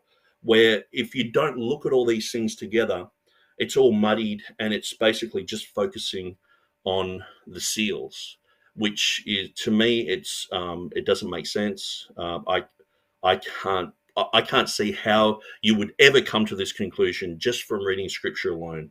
You would never get there. All so right. That's my final statement there.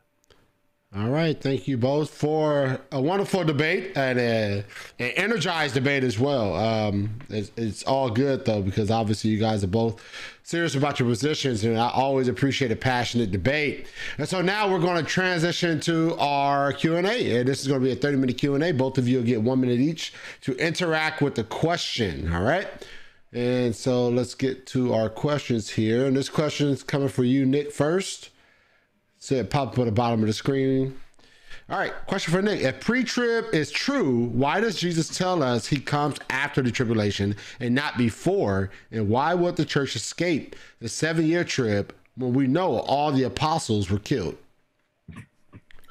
I think it comes down to a, a problem that I hear a lot of people talk about is that the word tribulation, all the way through the Bible, it says we will, we will have tribulation. Even John, he's like at the beginning of um, Revelation, he's like, well, uh, I am your brother in tribulations. And so, um, but Jesus clarified that in Luke 24 when he said the great tribulation. Now, if I was going to say a, um, a massacre is going to happen, well, that happens all the time. But if I said a great massacre, and he clarified and said that you haven't seen before and you'll never see again. So oftentimes I hear this whole thing, oh, tr- Christians are going to go through tribulation, all this sort of stuff. It's like, uh, yeah, I can I can understand that, but when it's talking about the great one that you'll never see before or never see again, obviously it's a, it's a mountaintop of tribulation. You know what I mean? It's something that stands out from the norm, and so um, that's why I would uh, go with that. All right, uh, Jonathan.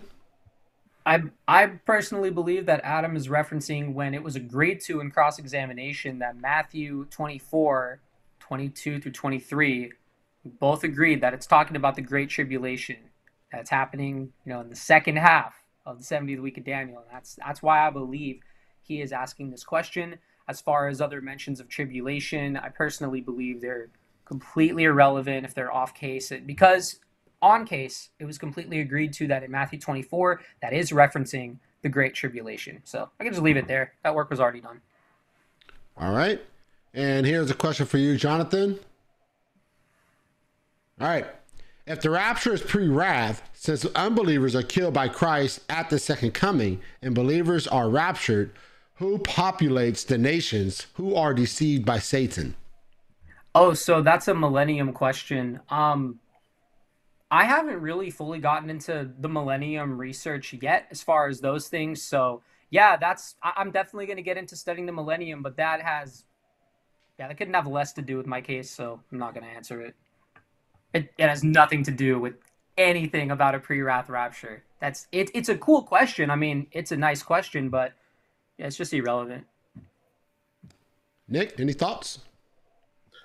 Um, yeah, I think um, the the people who are being talked about here would be the people who survived through the tribulation. Uh, they continue on into the uh, thousand year millennium. Um, by that time, the saints of God rule and reign over the nations, and we are like angels. We no longer procreate or anything like that, and um, and so those those people go through uh, that thousand years, and at the end of that, there's another deception that happens, and so that's my take on it anyway. And so, um, yeah, that's what I believe. All right, and here's another question for you, Nick. Noah and family were raptured during the universal flood. They don't know what is happening to the rest of the world. The tribulation affects the unbelievers. Flood happened after. Not really a question. more of a more of a statement. more of he a statement. directed it at Nick. So I don't know, Nick, if you want to interact with it, you can. Um, I think there's certain keywords like tribulation affects unbelievers here, assuming that that God's wrath is tribulation. Um, sometimes these words can be um, conflated. Uh, when when you go through this issue, you've got really got to define terms, tribulation, wrath, and, and things like that. And I'm sure Jonathan agrees with me on that. Um, and so, but we we see that um, there are many um, instances. We see Enoch; he was taken up. He didn't see death. He was taken up. He was raptured. Um, we see there are many types of rapture. Jesus talked about this in Matthew 24 that, uh, um, you know, the, about the timing of the rapture, that it would be sudden. Uh, they were giving in marriage, they were doing all these things, and then it suddenly came. And so, um, but yeah, it is a bit of a statement there, so it's hard to sort of give an answer, but hopefully that helps you. All right. Jonathan, any thoughts? I believe that this kind of statement can be a good cross reference to what I mentioned in Luke's, I think it was Luke 17, 28 through 30. Uh, a very similar example. I think in Matthew, they're mentioned one after the other. In one of the synoptic gospels, they're mentioned one after the other. So I like it. Um, I think it is an accurate depiction of the fact that believers are kept safe and rescued, and then the world is destroyed. So I think it's just as good of an example as Lot leaving the city. But I think some people get caught up with, like, okay, Noah and his family are still, like, technically on the earth but with the example of, they're both good examples, but with Lot, he leaves Sodom. So that's why I like using that one because he, the, the, believers are gone and then the wrath happens. So I think Luke 17, 20 through 30 is where I go a little more, but I see what this person is referencing and I agree. Like, it's not really a question. So yeah, it is what it is. All right. And here's another question for you, Nick. A little more questions for you than uh, Jonathan. Uh, Sayers uh, says the trumpets are just what is that? Are just what? TGE? I'm not sure. What's the that? Last trumpets of. Don't know. Yeah, I'm not sure what the uh what the bre- just the last. Oh, she probably put the instead of G. The T. It's supposed to be the the last trumpets. The saints here, not the last of the seven. How can he say the rapture happens before the seals when there are no trumpets associated with seals? Um, well, I guess it depends on what your timeline is. Uh, my timeline is that there is a, a, a call, a rapture. The dead in Christ will rise first. We that are alive and remain will be caught up together with them. So, say someone like Stephen, he was getting big rocks thrown at his head, and he saw the rapture. He saw um, Christ standing on the right hand of the Father. So he saw this event. Now, it hasn't happened for us yet, but he entered into a place called eternity. So he would have heard that trumpet sound. He would have turned around and seen a whole bunch of raptured Christians from the future. And so he was transported um, from that time to the rapture. And so that's the last trumpet that he heard. That's the last trumpet because it's for believers. It's not for the rest of the world and everyone else. It's it's for specifically who Paul is talking about. So hopefully that helps you. All right, Jonathan. I, I would agree with Christina F. If I'm saying her name correctly, that there is uh, kind of this problematic thing with trying to say that the last trumpet happens before. Like I've I've seen that argument before, and I'm like, eh, yeah, it really didn't personally view it as strong. Like from a from a preacher perspective, just never really saw it as that strong. So like, kind of have the same perspective that you do on that. I do believe in like in my timeline, you get the trumpets after, but that the trumpet that is being referenced in Matthew 24 um, doesn't really doesn't really reference the seven trumpet judgments, but that's like that's what I believe based on it because I don't believe they're ever mentioned in association with each other in any of the cross references, but you know, that's where I'm at on it. All right. And here's another question. She didn't put who was for, but let's read it see see it. If there is only one resurrection of the righteous, how do we get another one seven years? What? Another one seven years after the first one. Another seven years after the first one.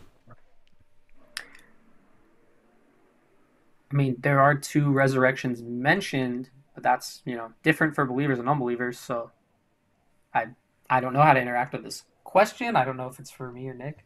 I, am just not really sure. Yeah, uh, Nick.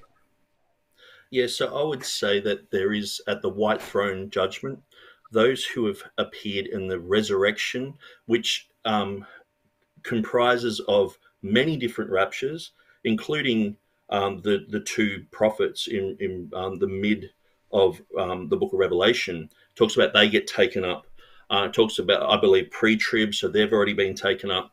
People who have died during the tribulation period, 144,000, they've already been taken up to heaven, and so um, they're all part of the first resurrection. So they are going to um, be forever with Christ, with uh, in heaven, and um, the other ones in the in they are resurrected to judgment, and so we will actually judge those people at the great white throne. They'll stand before us with Christ, and we will be part of that judgment. Um, and so that's at the end of the millennium reign, and so that's why it talks about the first and second resurrection. Okay.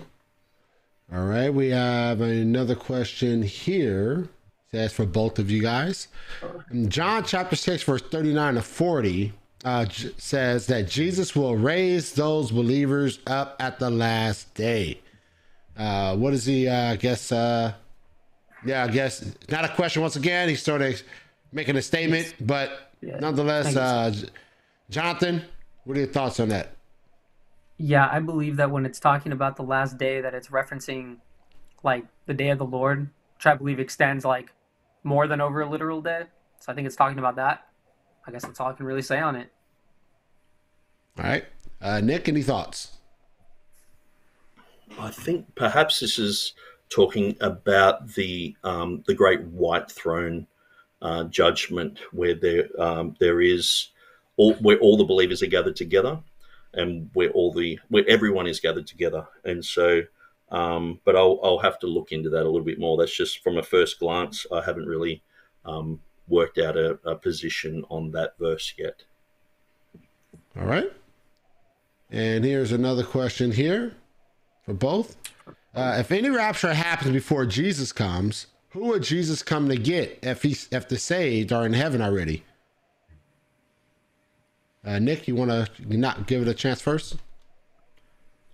Um, so I believe the rapture of the church happens. Then the 70th week of Daniel starts, which is a seven year period, um, with the Revelation chapter 13 being a three and a half year midway period. And so um, people are taken to heaven for seven years. Uh, some people they're going through the tribulation that happens in Revelation chapter six, uh, seven, and eight, and then um, there's also people who die after the Antichrist is there.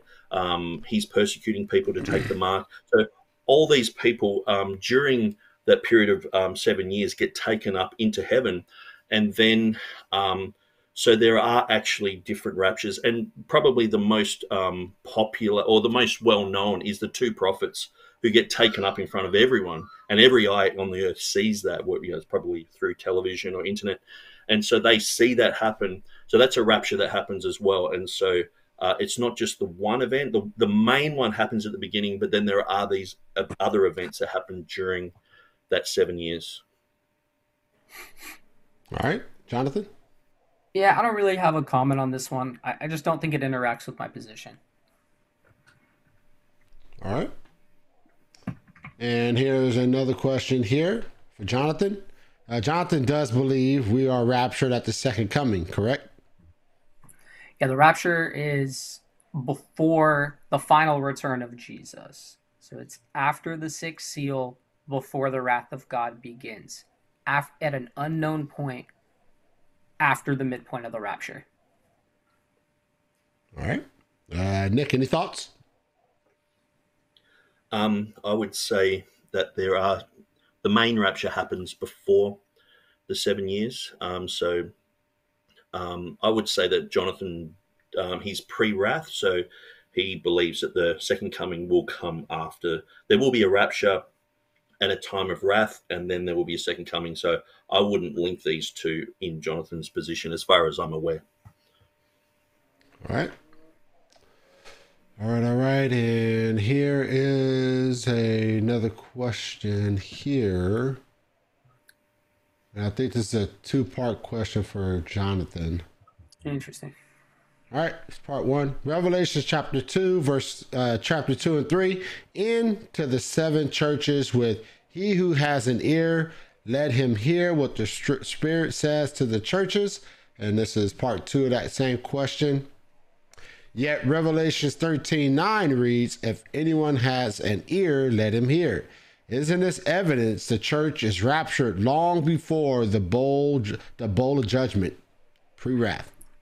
this person is not making any type of identification in the second part of their question as to who's being spoken to. So I, I don't know, like maybe they're trying to what they're trying to imply with the second part, like if that's to the church too. But since there isn't any type of identification and no context given to Revelation 13 9, and I don't have that verse memorized, um I yeah, I just I don't think they're really making an argument I can respond to because they're not solidifying like oh these are both to the church so like who is it to now? Like i believe revelation 13 is speaking about near the fourth and fifth seal so that's why i just don't think right away it, it does conflict with my case and I, I do think that nick and i covered that in one of the cross examinations so yeah for the record when it's talking about the two beasts i don't think that that's at a period after the like after I think that it's talking about when saints are being persecuted. So that's pretty much what I have there. I wish there was just a little bit more of an identification of what the argument is. All right, uh, Nick, any thoughts? Yes, I would say this: the seven churches are just like reading little books to the Church of Ephesus, the Church of um, Philippians, Thessalonica. That these are um, these little snippets of the seven churches are relative to everyone in the church age. And so I, I, could read any one of those and get edified or get rebuked or think, oh, I'm doing that, that's fine. And so it says the Spirit says to the churches, uh, when when we go through Revelation chapter 13, it's talking about the mark of the beast, it's talking about um, the beasts and um, the false prophet and everything like that. So um, I think there are parts in the book of Revelation, because once the I believe once the pre-tribulation rapture happens, people are going to grab the book of Revelation and use it as a, a timeline, a map of what's going to happen, and so they'll uh, come along to this point, and it's saying, you know, um, if you have ears to hear, uh, let him hear. So this is uh, this is like Jesus saying, you know, um, think about this. It's not don't just skip over this part. This is very important because it's involving the mark of the beast. Uh, it's, it's involving uh, your your eternal life here. So um, I would I would suggest that these things are not really related. All right, all right. And I guess this would be the final question because it is the last question. Oh yeah. And it's for Jonathan. Uh, is, is it the last trumpet Paul talks about simply the second trumpet blast from the same trumpet in the book of Joshua, not the seventh trumpet in Revelation? I don't really know how those two would be linked, and there's not really substantiation for that argument, but I would just say, like, just not even familiar with that argument being made. So, not sure how to answer it just because I've never heard that argument before. All right. Uh, Nick, any thoughts? Yeah, so I would say that the last trumpet, um, Paul's clearly talking to to Christians, and he says at the last trumpet this will happen. And so to me, this is the the last trumpet that they hear in that particular age or that dispensation. And so um, the, it's clearly talking to that audience.